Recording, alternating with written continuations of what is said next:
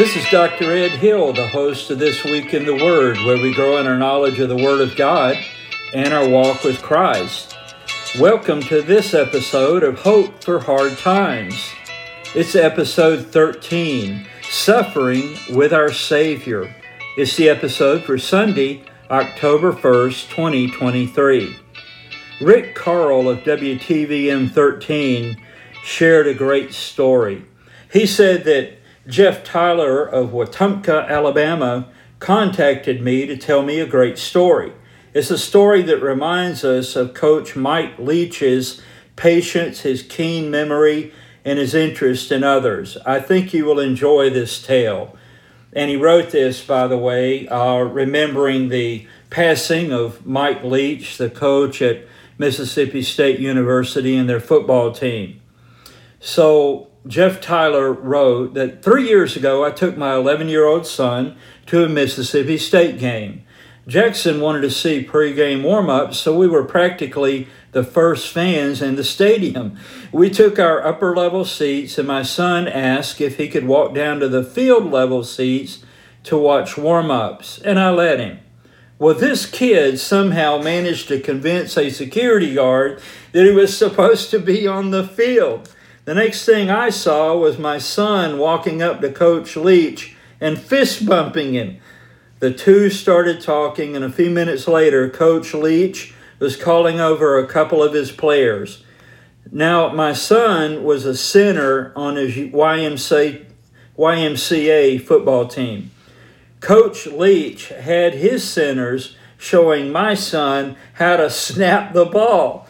I was in the upper deck totally dumbfounded that an SEC coach just spent time in pregame showing some kid he'd never met how to snap a football. My kid comes back to our upper deck seats beaming with pride. I saw it as a memory of a lifetime. Two years later, we went to another game. My son was again in the front row watching warm ups. A graduate assistant ran over and yelled, Are you Jackson? And my son said, Yes. The graduate assistant said, Coach Leach wants to see you. And he took my son out on the field. Coach Leach asked my son if he had been practicing and then made him do several snaps.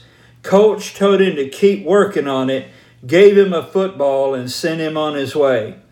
I was in the stands dumbfounded that a coach remembered my son's name, remembered that day, and knew what spending five minutes of his time with a kid could mean.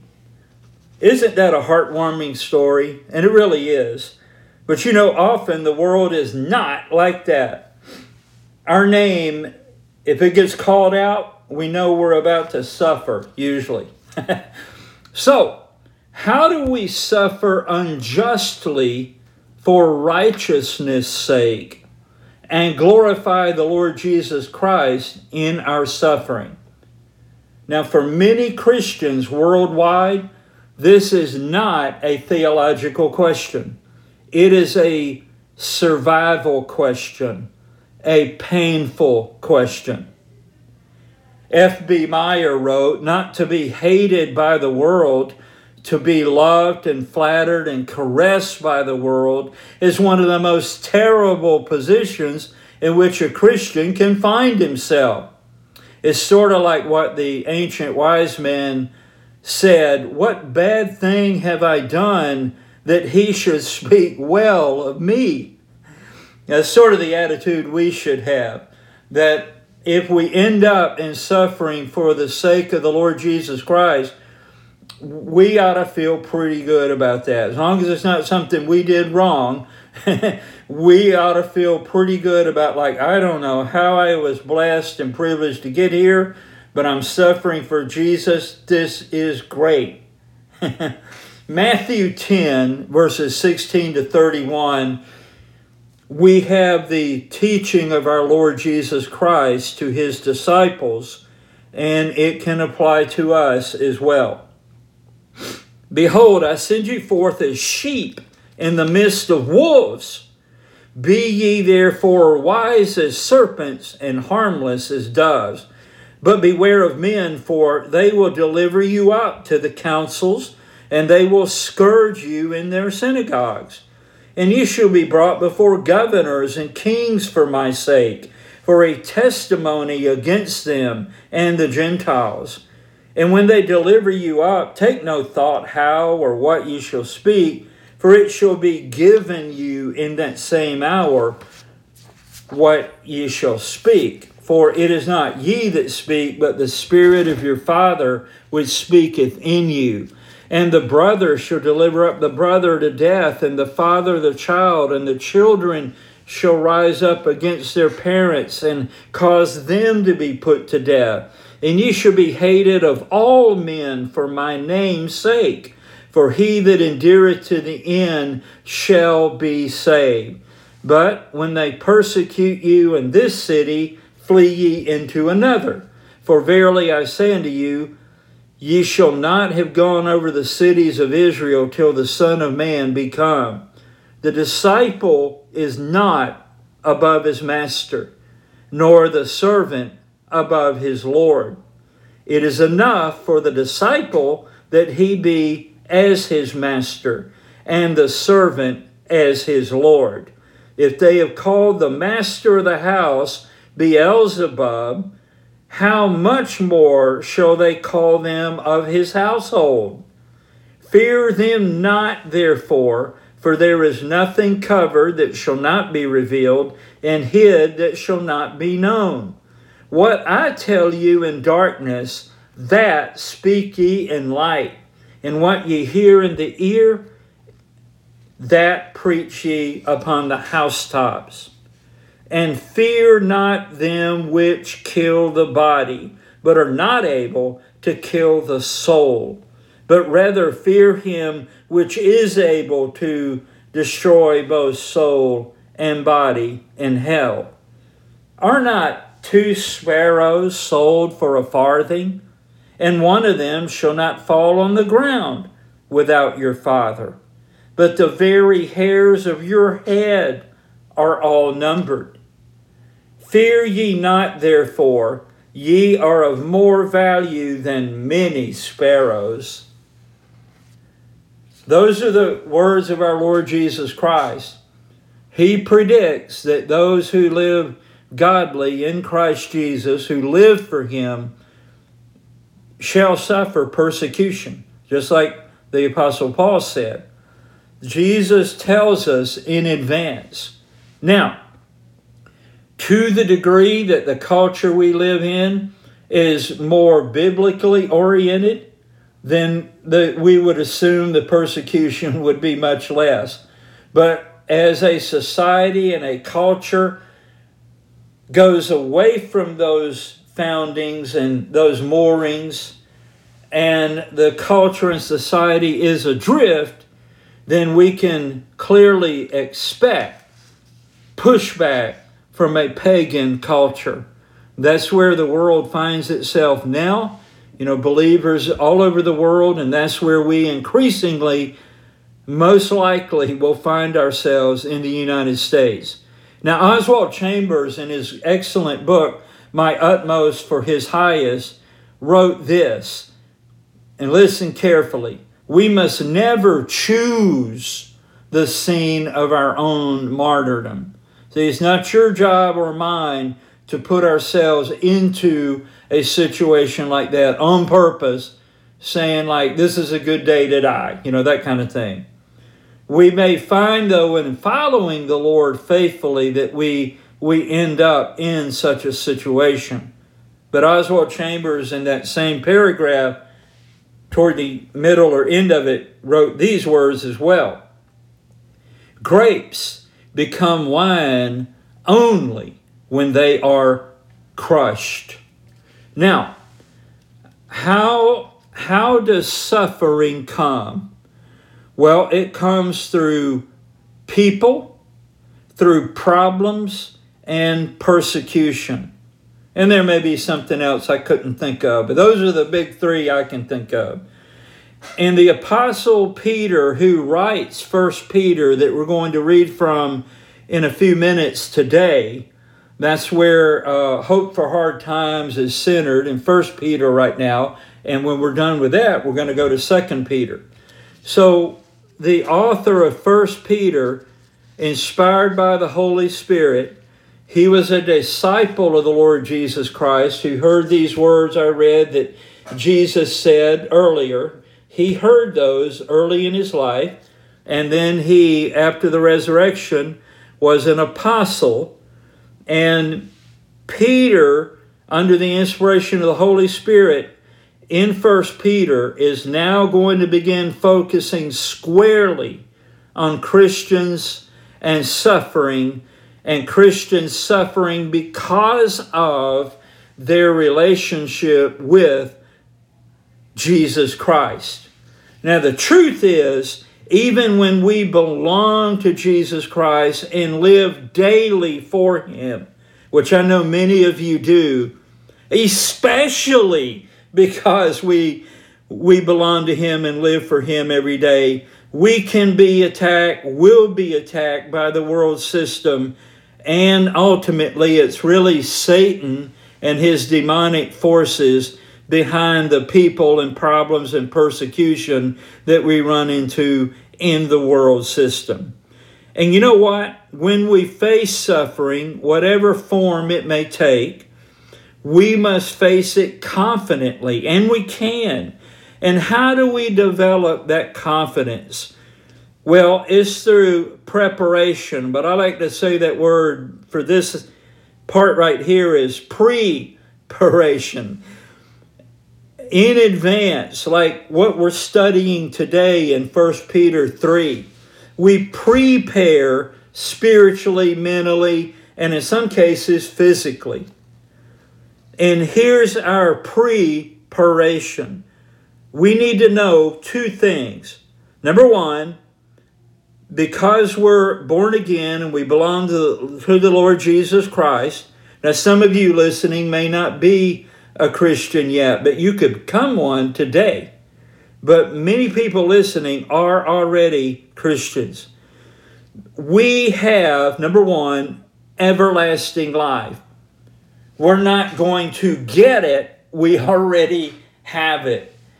Jesus Christ is our life, and He is born in us. He comes to indwell us when we become a Christian. We already have everlasting life. Now, if the rapture doesn't happen first, this body of mine may die. But you know what? I will never die. I will live forever with the Lord Jesus Christ. And on top of that, I get a new glorified body. How great is that? It's awesome. So we need to know that we have everlasting life. And number two, we need to know that He will never leave us nor forsake us. Now, if you're sort of new to the Christian life, you might be saying, Well, how do I know that? Because it says in Hebrews 13, verse 5, toward the end of that verse, but I'm going to read the whole verse. Let your conversation be without covetousness, and be content with such things as ye have.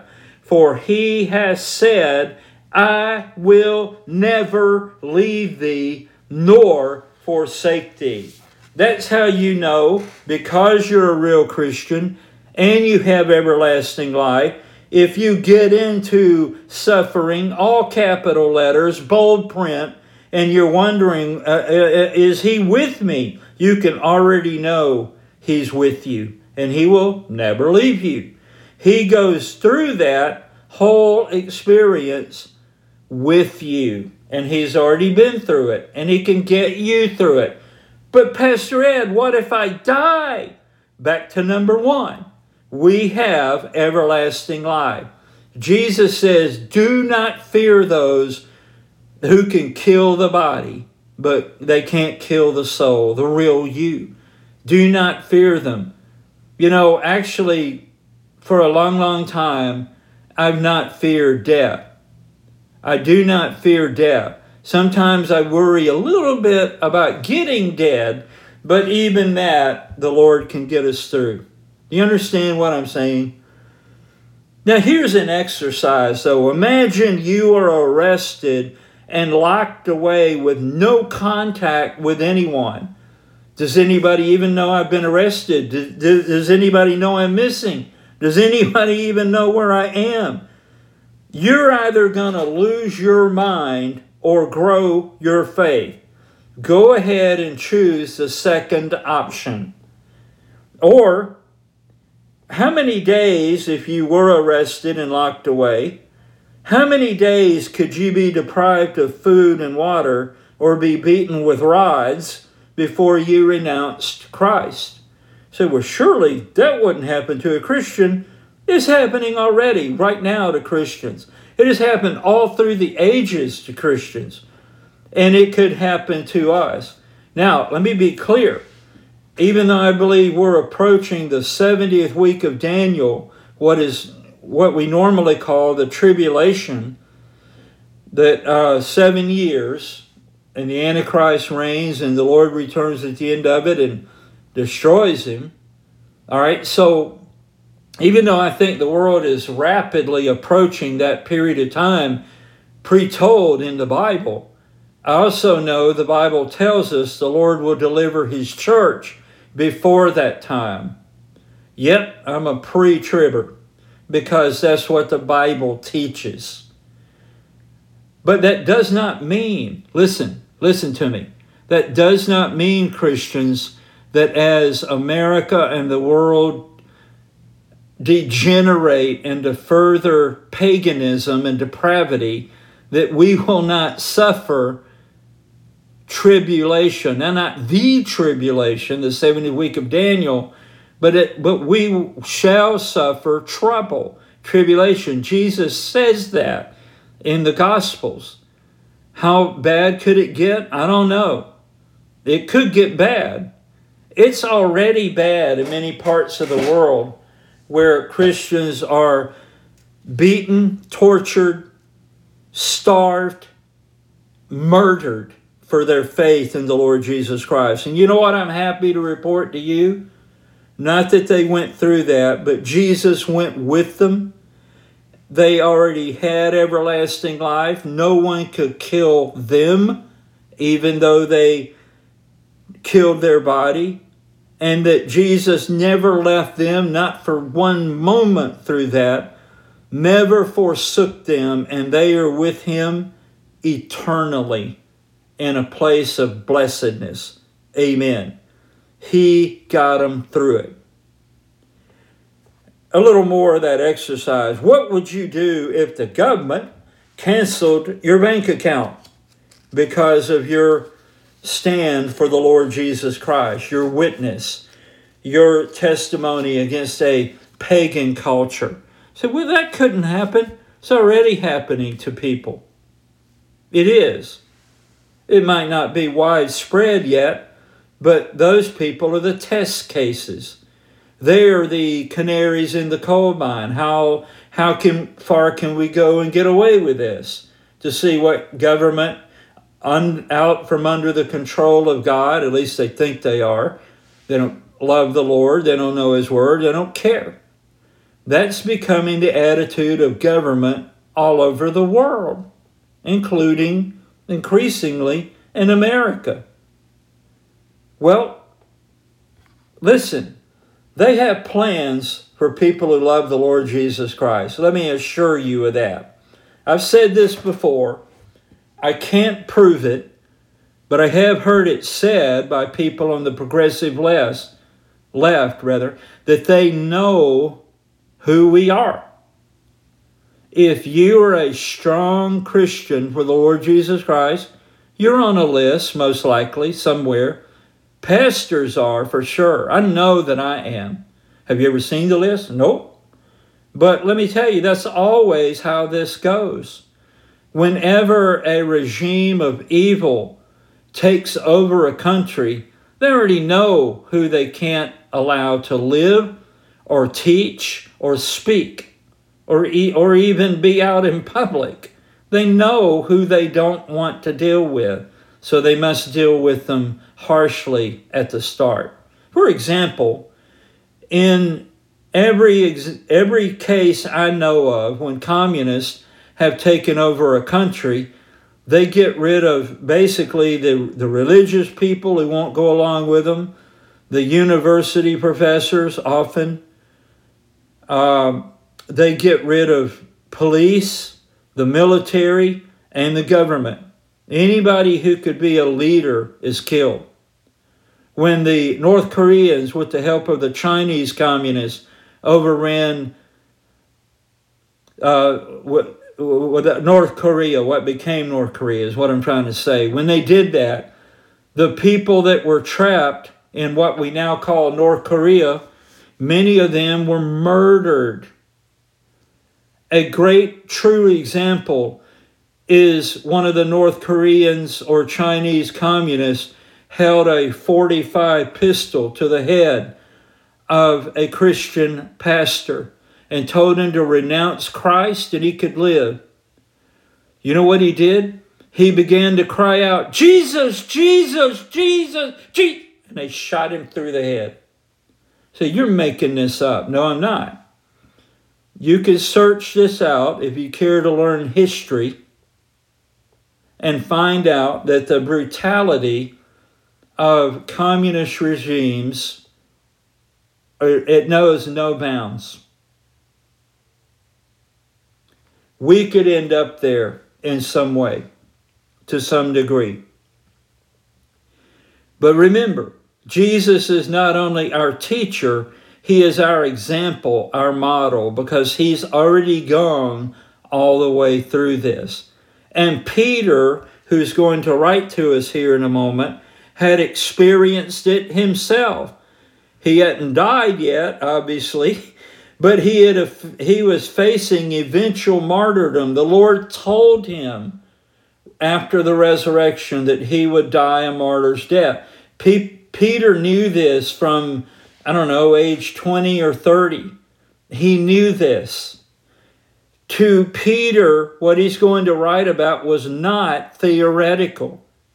In fact, he had already gone through physical suffering for the Lord Jesus Christ. Let me read you the story, just a little part of it. This is after the resurrection, after the church is born on Pentecost, and Jerusalem is being overrun with the gospel. So the religious authorities began to act against this new church and its leaders. Acts 5, verses 40 to 42. Now, Peter and uh, the leaders of the church were already called into the council and they're trying to figure out what to do. Verses 40 to 42. So, um, the, the Jewish council agrees with Gamaliel. You can read the whole story in Acts 5. And to him they agreed. And when they had called the apostles and beaten them, they commanded that they should not speak in the name of Jesus and let them go. And they departed from the presence of the council. Listen to this rejoicing that they were counted worthy to suffer shame for his name. And daily in the temple and in every house, they cease not to teach and preach Jesus Christ. And then you can read in Acts 12 where Peter was in prison awaiting execution. That was the first time I think he thought that was going to be the martyrdom, perhaps, that the Lord referred to, but he was released by an angel. What an amazing story. Read about it in Acts 12. So Peter lived through that because he was he escaped with the angel's help. Amen. Great story. All right, so let's go to 1 Peter 3 and we're only going to read today uh, verses 13 through 18. And remember, we're talking about suffering with our Savior. 1 Peter 3 13 to 18. Now, Peter is, has just gotten through introducing the whole idea that, that we ought to be the right kind of Christians and we should not be the cause of our suffering because we've been being a bad employee at work or robbing banks or anything where we deserve what we get. So, assuming that a Christian lives as the as the Lord Jesus Christ told Peter to share in 1 Peter 3 already. You have to go to last week's episode and the one before that and the one before that. Hey, just listen to them all, okay? Get them all down and catch up with us. But based on all of that, Peter now begins a large section of First Peter where he focuses on suffering for righteousness' sake. You didn't do anything wrong. You are born again. You're, you love the Lord's word. You're sharing the gospel. You're living right in your daily life. And you suffer for it because people can't stand your witness for Jesus or government commands you don't do that and you do you just obey the Lord Jesus Christ instead of obeying those who hate him. 1 Peter 3 13 18. And who is he that will harm you if ye be followers of that which is good? Now that is a that is a very reasonable statement to make in a semi-sane world. But as I said, as a culture is given over to mental insanity by God because they refuse to retain God in their knowledge, read all about it in Romans 1, then that pagan society loses its mind. And that's what we see happening around the world and in America today. You are witnessing mental insanity on the march, and it's only just started. But in a normal world that might not even be Christian, but it's just got its sanity, this statement, and who is he that will harm you if ye be followers of that which is good? In other words, who would mistreat you, who would actually do damage to you if you're only a zealot, that's the word used there, zealot for that which is good, doing good. well, in a normal world, we say, well, nobody would harm people who are doing the right thing. And normally, we would expect that would be true. It demands a, a, a, answer of no one. But the world is changing in which we live. So we're going to see how to handle actually being mistreated, actually physically or financially damaged. And you know what that source is? It's, it's from evil. It's ultimately from Satan, carried out through his demonic forces, and they do most of their work through people and especially if they can get a foothold on it through government and religious systems of all kinds all over the world. But you know what? Adversity is the university of spiritual blessing.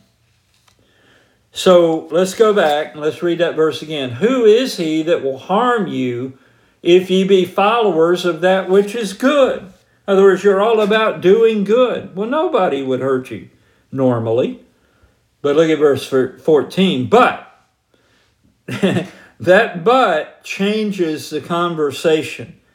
And Peter's going to lay it out for us now. The Lord Jesus, through his Spirit, inspiring Peter, is going to lay out what we face. But, and if ye suffer for righteousness' sake, and that in the Greek verb tenses there, I don't want to get all down into that, but it means you, you're going through repeated suffering. Every time you turn around, you're getting challenged by people who don't like who you are or or whose you are, the Lord Jesus's. But and if ye suffer for righteousness' sake, happy are ye. You remember in the Sermon on the Mount, the Lord Jesus Christ said, Blessed are the peacemakers, for they shall be called the children of God. Blessed are the hungry, for they shall be filled. You know, those we call them the Beatitudes, the the uh, the sort of not like commandments, but sort of like the, the things that are true of those who follow him, the blessings that we get. But and if ye suffer for righteousness' sake, happy are ye. It's the same word, makarios. Blessed are ye. Not happy like we think of Eng- in English, like I'm happy. Why? Because things are going good for me. That's when we're happy. When are we unhappy? When things are going bad for us. But a Christian is completely not dependent on circumstances. It's not that we don't realize the circumstances we're in, but we live in a we live in two worlds. We live in this world, but we live in the world to come. We are seated with Christ in heavenly places. As I've said, we already have everlasting life. We just haven't gotten our new body yet. All right, so, but if ye suffer for righteousness' sake, happy are ye, blessed are ye, is what it means, makarios in Greek.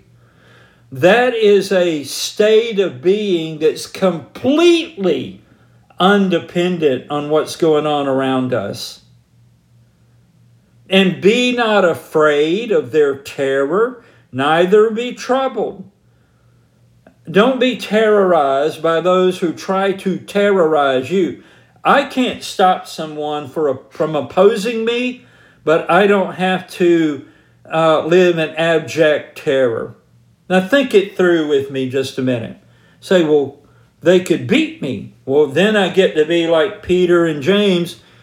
I get to say, I got privilege with the opportunity to suffer for the name of Jesus Christ? What did I do to earn that? What a blessing. Say, you are crazy. Well, Christians know what I'm talking about, and those who aren't Christians need to get with a program. And when you become a Christian, you will get it. Say, but I could be beaten. Hey, worse things could happen, right? And you join uh, you join the ranks of those who've been beaten for their faith in the Lord Jesus Christ. And there's some mighty fine company in that crowd. Well, what if I were locked in prison and couldn't provide for my family? I don't know how, but somehow the Lord Jesus Christ will take care of your family. You know why? You suffered for his name. Well, what if I died? hey, go ahead and count yourself as dead anyway. There's nothing you can do to a dead man. He's already dead. I'm dead to this world, but I'm alive in the Lord Jesus Christ. I mean, when you think it all the way through to its logical possible end, all right, it might hurt for a moment when I die, but after that, I am home free, baby. And nobody can ever touch me again. Wow, what a doorway. Sometimes I've uh, imagined like if somebody threatened to shoot me because of my faith in Christ, I would say, pull the trigger, pull the trigger, pull the trigger.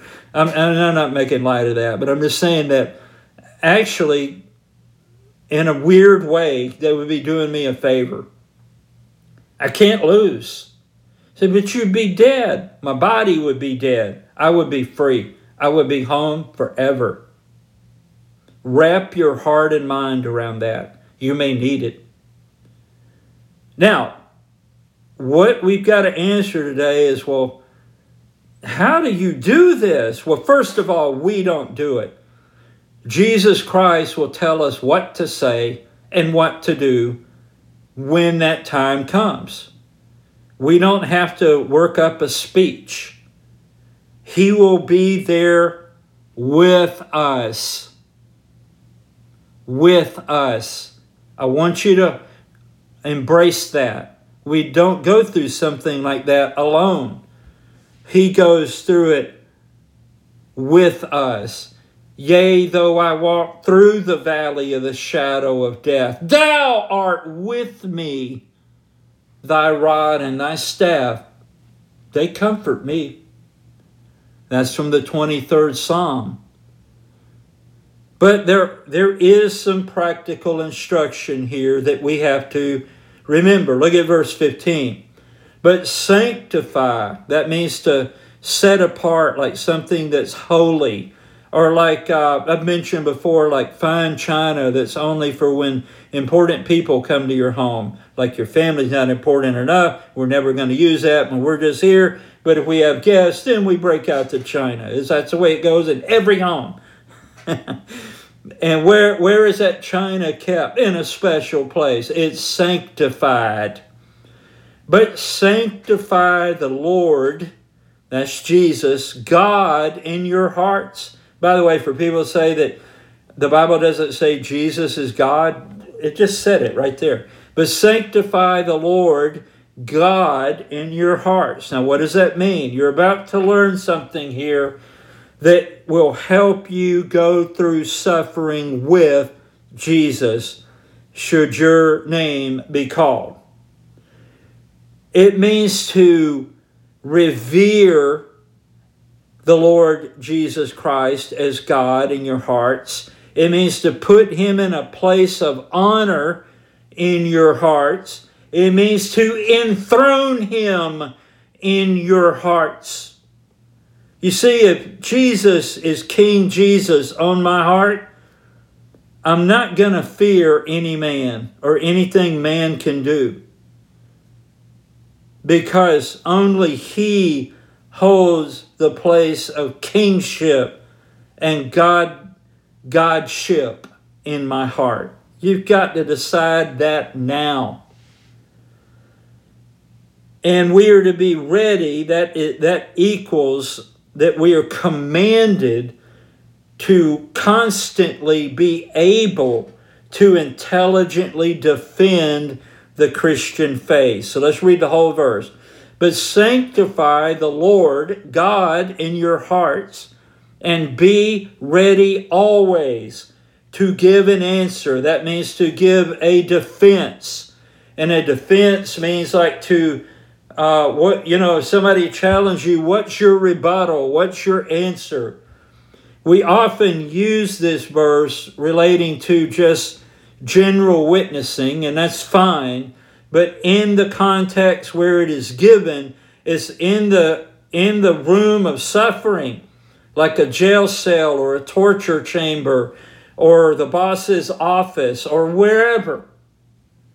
But sanctify the Lord God in your hearts, and be ready always to give an answer to every man that asketh you a reason of the hope that is in you with meekness and fear. And that meekness means we're under the Lord's control, is channeled strength, and uh, we reverence only the Lord. We're not afraid of what man can do to us. Now, that sounds like big talk when I'm not in a place where I could be tortured. But I believe by faith what happens is we when we end up in such a place, the, the Lord within us roars to the front and he carries us through that time of being opposed financially or beaten or imprisoned or anything that man could think of. But when you face that without fear, in, in fact, you face it with hope. And that word hope, the, the idea in Greek, the Christian the concept of hope is not a, well, I sure hope so. It's, that's not it at all in Greek. And that is in English. Like, I hope our team wins. Well, they might not. hope here means a, a certainty. It's as good as done. You can take that to the bank. It's a done deal. That's the hope we have. So, but sanctify the Lord God in your hearts, and be ready always to give an answer to every man that asketh you a reason of the hope that is in you with meekness and fear. We reverence only the Lord Jesus Christ as God. You know, when you get to that place, you can answer people when they say, How, how can you not renounce Christ? Do you know what they're going to do to you? Now, they might, but they cannot kill the soul. And I'll be home free. Yeah. Verse 16 having a good conscience, that whereas they speak evil of you as of evildoers, that they may be ashamed, that falsely accuse your good conversation, and that word means lifestyle, your good conversation in Christ. So picture this these enemies that you run into, they're ultimately from Satan. They are constantly, repeatedly charging and accusing and insulting and threatening you. And you know you've not done anything wrong. You've only done what is right. And they're going to be the ones with egg on their face that are falsely accusing your good conversation in Christ. And by the way, if you remember last week's episode, the Lord sees you, but I'll tell you, people he sees just as much, if not more, is the people who are giving Christians grief. He sees it. It is noted and recorded. Verse 17 For it is better, if the will of God be so, that ye suffer for well doing than for evil doing. Pastor Ed, what? Read that again? All right, I will. For it is better if the will of God be so. What? It could be God's will that I suffer, like you're talking about? Well, I can read English, and that's what it says. For it is better if the will of God be so that ye suffer for well doing. See, if you're suffering for doing something wrong, well, you deserve that. You brought that on yourself, and you ought to suffer. so he says here, For it is better if the will of God be so that ye suffer for well doing than for evil doing. And I want to make an interjection here just a moment. Often, I've heard uh, a verse from Hebrews used relating to remember them that are in prison. You know, that they're in prison and they need our prayers and we can't forget them. I often hear that applied to just prisoners in general. And I, I get it. I'm not minimizing being in prison. I would probably last one day in prison. But that's not what that verse is about. That verse is about believers in Jesus who've been tossed into prison. That we're to remember them because they didn't do anything wrong to get there. So, anyway, for it is better if the will of God be so that ye suffer for well doing than for evil doing. Don't be living wrong because if you suffer for that, you know, don't go to the Wednesday night prayer meeting asking them to pray for you and get you out of it. Probably you need to go through it so you won't ever do it again, you know, in terms of punishment. But that's just me.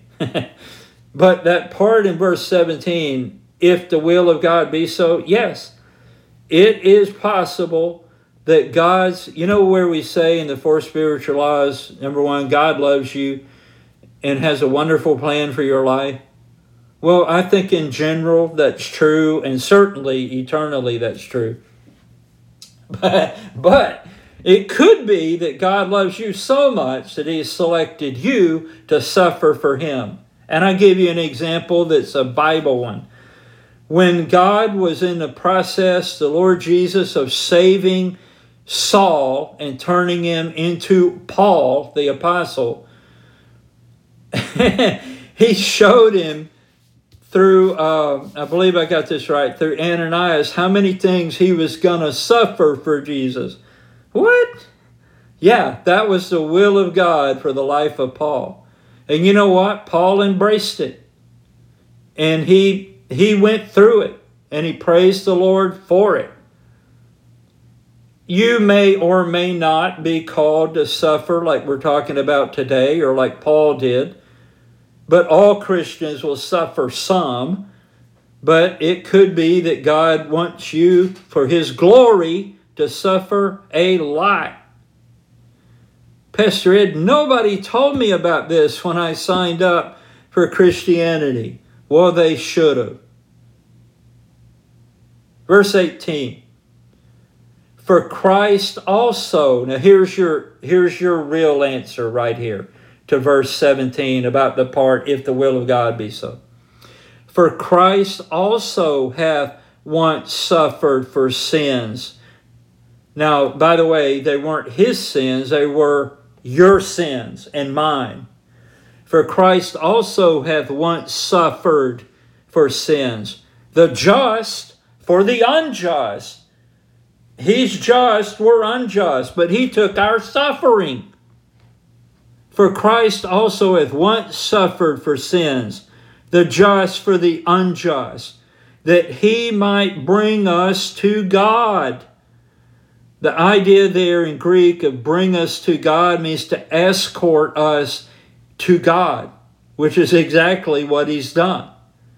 That he might bring us to God, being put to death in the flesh, but quickened by the Spirit.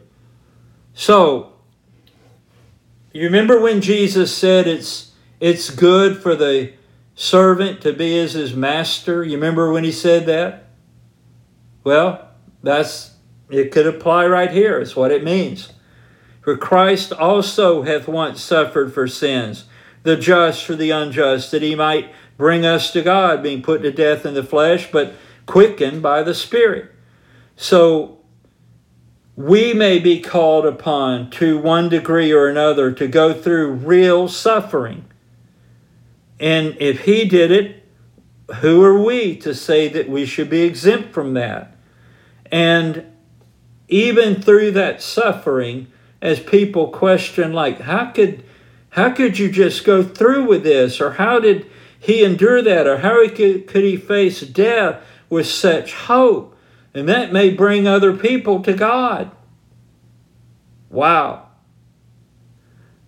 Listen, I want to remind you again as we talk about and close about suffering with our Savior at the very last part of Hebrews 13:5 for he has said I will never leave thee nor forsake thee some of you today are Christians in difficult circumstances because you are Christians and you are following the Lord hang in there he is with you Others of you are realizing that you have no real reason to even live, much less suffer, and you need Jesus. I want to give you a phone number to call so you can have Jesus. 888 388 2683.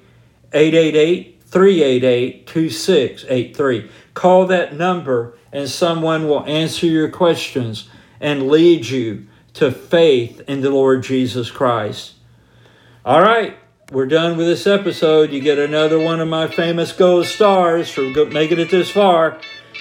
If I'm still around, I'll be back with episode 14 of Hope for Hard Times next week.